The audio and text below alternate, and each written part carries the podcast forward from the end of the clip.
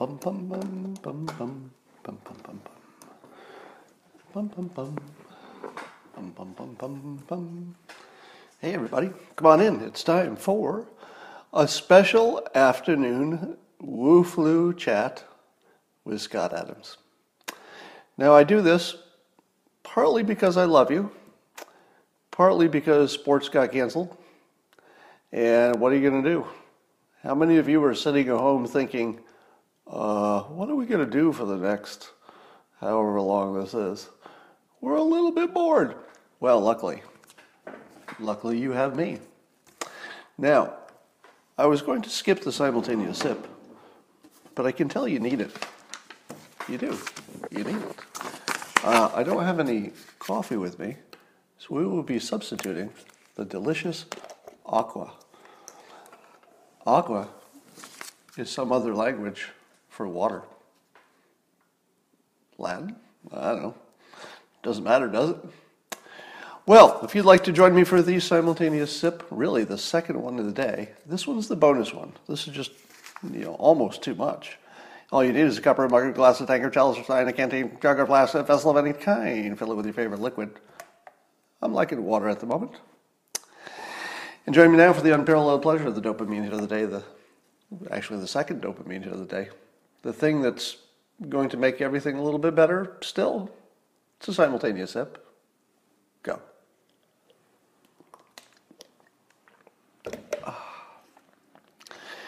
Well, um, I think it's up to me to give you the good news.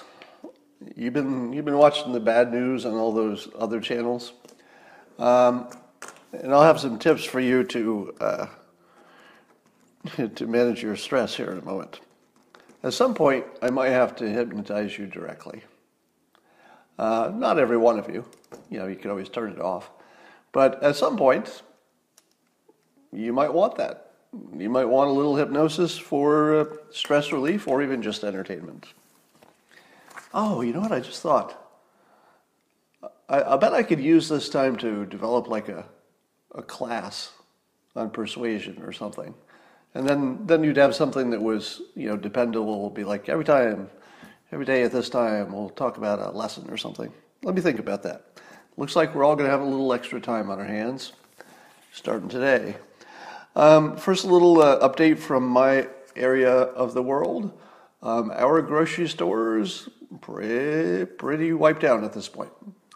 Um, and what's interesting about where I live is I live uh, in the same town as the executives and the headquarters for Safeway, the biggest supermarket. Now, if I had to guess, I think I'm in the just by luck, I'm in the one of the safest places in the world in terms of being sure there'll be stuff on the shelves. Because I think Safeway will make sure its own executives are somewhere near the, the beginning of the, the pile. But here's the thing that um, you need to know if you're worried about running out of stuff. Are you ready? Because if, if you see people, you know, hoarding and you haven't hoarded enough, you might say, oh no, it's the end of the world, but it isn't. It is not. It is not because this is a weird kind of crisis. It's not like any others. And if you compare it to anything, you're going to get the wrong answer. The, the only thing you should compare the, the Wuhan flu to is itself. You know, you don't compare it to anything else.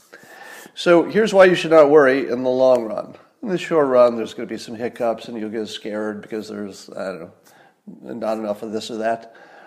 But the grocery stores make a lot of different kinds of food. and if I had to guess, I don't think that, well, I do have to guess. Um, we're really good at making stuff and putting it where it belongs. And we could still do all of that with, you know, 20% of the people hiding and the other 80% of the people working, but staying six feet, six feet away from the other people. Here's what you need to know about people. Let's say there's a loud explosion in your block and you think it's a uh, whatever terrorist attack or something. Watch what happens to the crowd. For every for every person who runs away thinking, ah, there's some unknown danger. I run from unknown danger.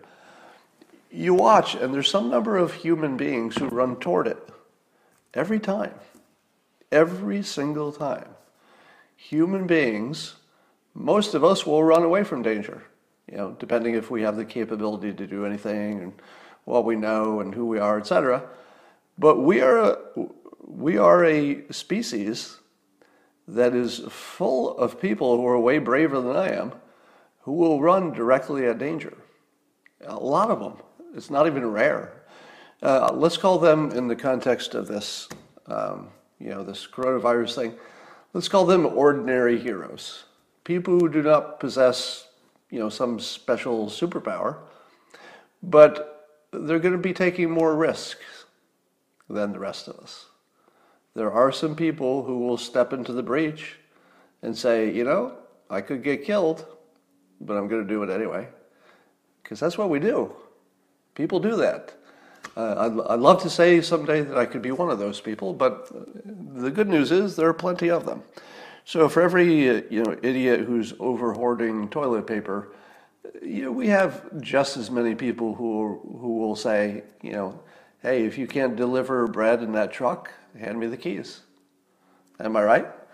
If there if there's a truck that can't get to a supermarket, you th- you think nobody's going to step in? Of course they will. If there's something in the field that needs to get picked, do you think we can't find some people to pick it? Yeah, we can. Yeah, they might need to stay away from each other and wash their hands and stuff. Well, yeah, it'll get picked. If it needs to be stocked on the shelves of Safeway, and you know the person who does the stocking is sick that day, is it going to get stocked? Yeah, sure, because people are just going to step in. The thing with the food the food supply chain, and really it's true from the paper goods and every, every other part of that, is that it's all easy stuff. Meaning each, each individual little slice of it is pretty easy. So if you get sick, I, I could do your job probably tomorrow. Carrying, driving, cash register, I could do that. So you're not gonna you're not gonna run out of people, and therefore you're not gonna run out of food as long as people have money to buy it. So the people who are maybe losing their income have a you know a bigger short-term problem than the rest of us.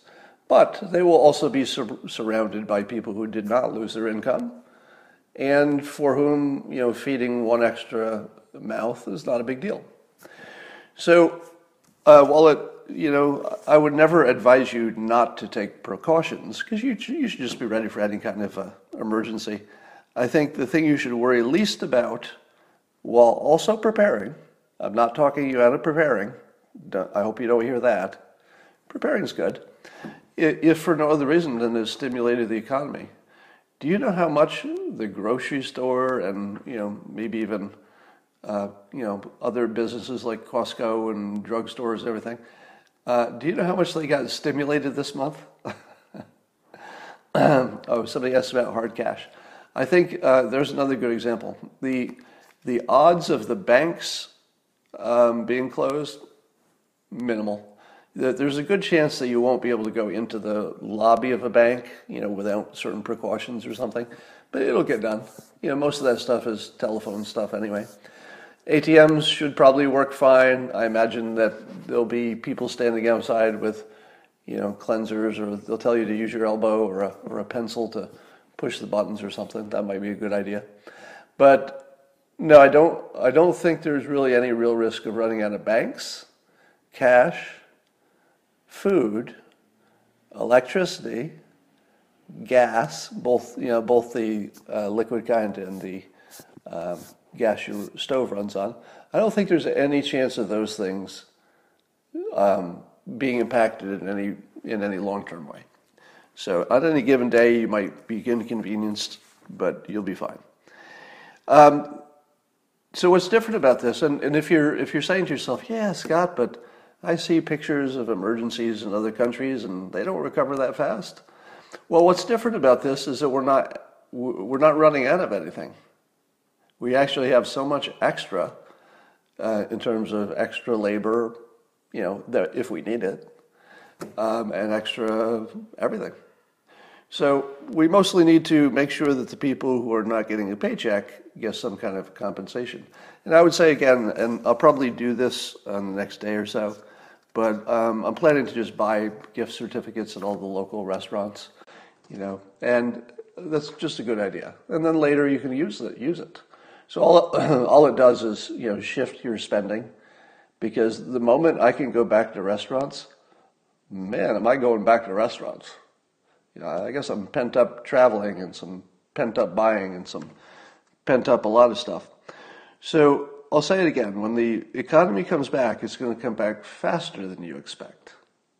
So whatever you, whatever you thought was the long-term implication, if you were to take the average of all the experts, um, put me at the fastest. Yeah, I, I, would be the public figure saying that the once we get a handle on the on the virus, which we don't have yet, but once we get it, the recovery is going to be, frankly, astounding. I think it will be just breathtaking. Um, Scott, do you think we have a diplomacy opportunity with Iran? Nope, I do not. Um, and that's very low on my list of things to worry about this week. But I don't think Iran is going to budge. I think they're just going to deal with their problems. We'll deal with ours, and then we'll get back to things. Um, here's what I found worked with kids. Uh, all of you who are adults are having a problem right now telling your kids that they're time with their friends is going to be uh, shut off. Um, I did a little A B testing, um, and the A B testing um, determined that there was one thing I said that seemed to be completely effective. So here it is. The one thing I said was the government says you got to stay six feet away from your friends, which is true. So it has the advantage of being true. Uh, it's not a law per se, but I don't say it's a law. I just say the government says you need to stay six feet away from your friends. Now, let me explain why that works and everything else doesn't. And it goes like this Hey, mom or dad, can I have, uh, can I go to sleepover? No. Can I have, can I just go over to one friend's house? No. Can one friend come over here? No. So the point is, you'll get negotiated to death. But if you say the government says you have to stay six feet apart, that hits that hits hard, because that's serious business. That's not a well. Is three friends better than four friends? Is you know should I stick with two? Should I phase it down to one? As soon as you get into anything that can be negotiated, you know, you're you're going to end up negotiating, and you shouldn't. So try it at home, see if it works, and give me some feedback. If you say, yeah, we just got to stay six feet apart, because the kids wouldn't want to play with their friends if they had to stay six feet apart anyway. Um, there is some good news coming, and it's pretty big. It's pretty big. This this virus thing affects you know every part of our human experience and one of the one of the things that affects the most is our psychology. So the way we think about things just got changed, and we don't know exactly how that that will play out. But let me tell you, I'll just give you a, a small example. How good are you going to feel when this is over?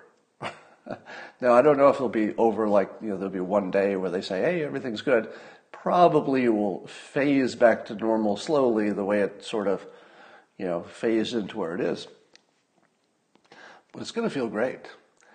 And here's the other thing you're going to appreciate your normal life like you have never appreciated it before. Because, man, do we take for granted everything, really. But it's not your fault. It's not your fault that you take for granted, you know, that things work around you. It's not your fault at all because the way your, your brain is designed, you're supposed to stop paying attention to the things that are not a problem. you wouldn't be able to live your life if you put as much attention on the things that are not a problem as the things that you need to solve. So, of course, we take it for granted. But man, is it going to feel good when it's over? Like seriously good, and it's going to last. I'll give you, I'll give you an example, two examples actually. Uh, there was one time way back in my past when uh, I couldn't eat for, I don't know, a week or something because of some dental issues. All I could have was, you know, gruel. And the first time I had a solid meal after not eating regular food for a week, you cannot believe, people, you cannot believe uh, how good that food felt. Likewise, I, some of you know I had a problem where I lost my ability to speak for a few years. When it came back, you have no idea how happy I am and continually grateful all day long. I, am grateful all day long that that old problem was solved and, and I don't have that anymore. So it's going to feel good and it's going to be a very connected feeling because you're all going to feel good at the same time. Uh, so look forward to that. But all right, so here's some other th- good good news coming, and it all has to do with the same point that our psychology just changed. Uh, the psychology changed, but we've never had a, a time in um, human history. So 15 bill, billion years, yeah, 15 billion years have transpired since the Big Bang, give or take two or three billion. And we have never, ever had all the smartest people on the planet, the galaxy, if you like, the smartest people in the galaxy, focused on the same problem at the same time. Nothing, there's nothing like this. You know, you could go back to, well, what about the Manhattan Project? Nope. Nope. Because in the Manhattan Project, communication was kind of bad, and we just had to use the scientists that we, we had who happened to be here. You know, but on this problem, the entire world, the, the smartest, most capable people are all immediately engaged. And they're working hard and they're putting in they're putting in the serious time and, and effort. Now, here's what you need to know. Do you ever wonder what your dog or your cat thinks of you? Because your dog or your cat looks at you and it knows that you can do some things that it can't do. But on the other hand, the dog and the cat can do some things you can't do. So I don't know if your dog or your cat recognize how smart you are. Because it's a, a, curious thing that if, if you're the smart one in the room, you can tell how dumb the dumb one is. But the dumb one can't tell how smart the smart one is, right? Because you can only understand things up to the level of your own intelligence. If somebody's above that, you don't know how much more above that they are because it all doesn't make sense to you. So they could be twice as smart, 10% smarter, and it's all just confusing to you. Just like your dog looks at you, this is sort of how you and I are looking at the geniuses, literally geniuses, around the world. MIT, you know, at basically every, you know, Sloan Kettering, basically everywhere that you've got geniuses, they're all working on this. You got your Silicon Valley geniuses, you got people building apps, you got, you got a lot. Now, our government is not really staffed with the same level of genius, if, if we could be honest, but they don't need to be because their job is to get us focused, moving in the right direction, close airports, get rid of regulations, stuff like that, and they're doing it well. So there are two types of jobs in this crisis. There's the everyday hero job, where anybody can do it. You know, if, if you need somebody to finish driving that bread truck to the supermarket so we don't run out. I could do that. Give me the keys. I can't, I can't invent a new vaccine, but luckily we have people who can. Geniuses. And we have politicians who are closer to the everyday hero type of person than the genius, but they're doing their job too. Do I care that they've made mistakes? Not right now. Not right now. Later, when this is all over, I'm going to be one of many people saying, "Hey, we better look at what we did here to, you know, see what we can learn, find out what went well and what didn't." Not so much for blaming people, but you need to know what worked and what didn't. So I'm all for that later.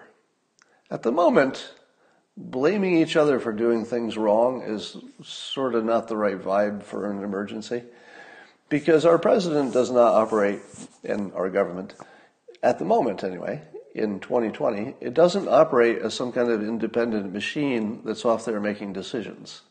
That's not what's happening. That machine is wholly dependent on the public and the experts feeding it what works.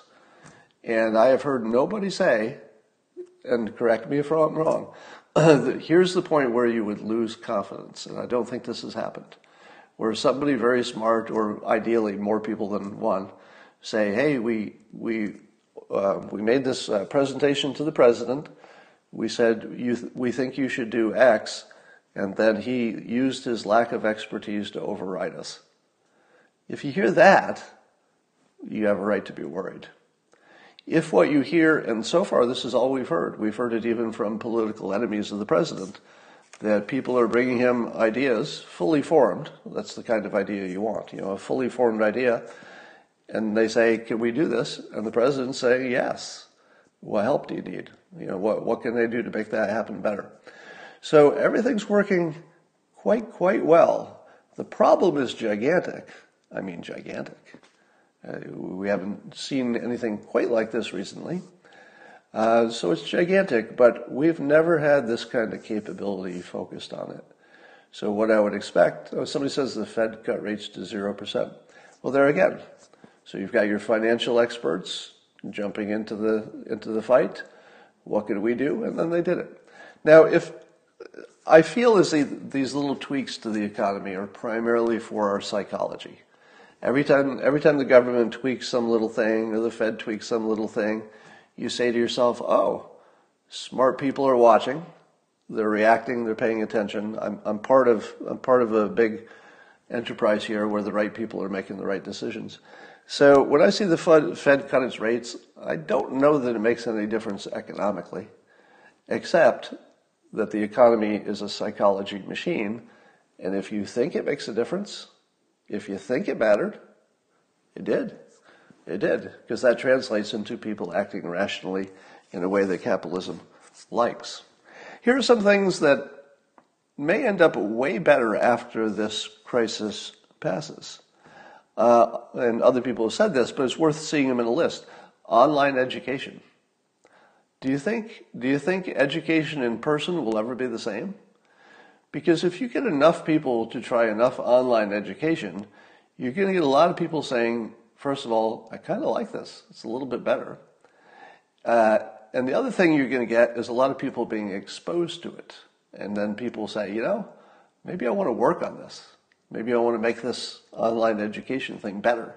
Maybe that's the industry that's going to be growing like crazy, because I think it is.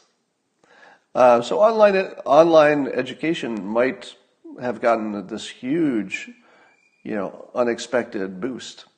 Um, I think you're going to see a bunch of inventions come out of this. Whenever there's a war, people invent stuff because you always need to invent stuff to get an edge on the enemy. I, I don't know my history very well, but I think radar would be an example correct me if I'm wrong, but I think radar was invented for war purposes, and then look how useful it is. So we're going to see a bunch of inventions. And these inventions might be the type that really make a difference. Now, I mentioned this thing called the far UV light. I don't know if that's real, meaning there's a, a type of light with a certain frequency. It's not regular UV, it's far UV. And allegedly, it can knock viruses out of the air, basically, and kill them on surfaces and things. Now, I don't know if that's true, or if it works well enough, or it only works in some cases, or whatever. But you're going to see stuff like that that maybe just wouldn't have been invented so quickly before. You know, anybody who's got an idea for something that would help in a pandemic, well, they're going to get funded, right? So you're going to see a bunch of businesses jump up about this. You're going to see the um, door dashing world uh, take off. You know, I've said for a long time that restaurants will probably, you're seeing it a little bit already, uh, sort of uh, transmogrify into takeout or delivery only. So I think some restaurants are going to survive by being uh, super proactive in takeout, you know, as long as they can get their kitchen staff there. So that might be a difference. You know, you might you might see the cost and and and convenience and availability of home delivery of warm food just go through the roof. The other thing is people are de- designing all kinds of uh, systems to live better. I've told you my system for decre- decreasing any unnecessary stress is you know exercise and staying busy and having a purpose and all that stuff. Uh, I won't go through the list, you've already heard it. But uh, I think a lot of people, and I'm hearing it already, have already implemented systems for, the, for their own world. So your system might not include taking walks every day like mine, but you probably probably will find some kind of system for exercise and eating and fitness, and they might stick. Um, healthcare will never be the same. The president, um, I guess the federal government said it would be okay for doctors to practice across state lines for telemedicine for the, the length of the crisis, but apparently there's still state restrictions. And I thought, oh, wow. Uh, I thought to myself, oh, wow, state restrictions. Um, that means 50, 50 different entities have to say yes before you've got full practicing across state boundaries. But I'm expecting that to get solved. Um, I hope it does. And if that got solved, that would be gigantic. That would that would affect um, that would affect the the cost of healthcare in general. So um, that might be some good stuff coming out of that. I told you that South Korea has these portable CT machines, so they can um, they can actually uh, test people with a portable machine. So why can't we have those? I'm, I'm sure we will. Let me turn off my phone. Uh, have you noticed that the uh, the messaging from people is uh, going up pretty bit, pretty much? Yeah, grocery stores are also helping with delivery. You'll see young people helping old people. You can see all kinds of stuff. The other thing that might change is immigration. And, and here's the, the psychology part of that. oh, actually, I'll, I'll be on um, I'll be on Dr. Drew's later, so I'm gonna i will get off so you can watch him. Um, if Dr. Drew's on Periscope, I don't want to compete with that. So let me just say that uh, stay six feet apart. And I think immigration, people may have a different opinion of it after this. Because it's one thing to say, yes, we should let people come across our open border. You know, people on the left saying that. But it's another thing when you've just put in your emergency supply of food and people are still coming across the border. You're going to think of it differently because there's nothing to stop people from walking up and taking your food. And it's, you know, people are going to figure that out. So I think the psychology of an open border may be dead now. So I think open borders is a dead idea. But I'm going to get off, and I think I'll watch Dr. Drew's Periscope as well. And join me later. I think I'll be on at California time, 3.30ish. So add three hours for the East Coast, and I'll talk to you later.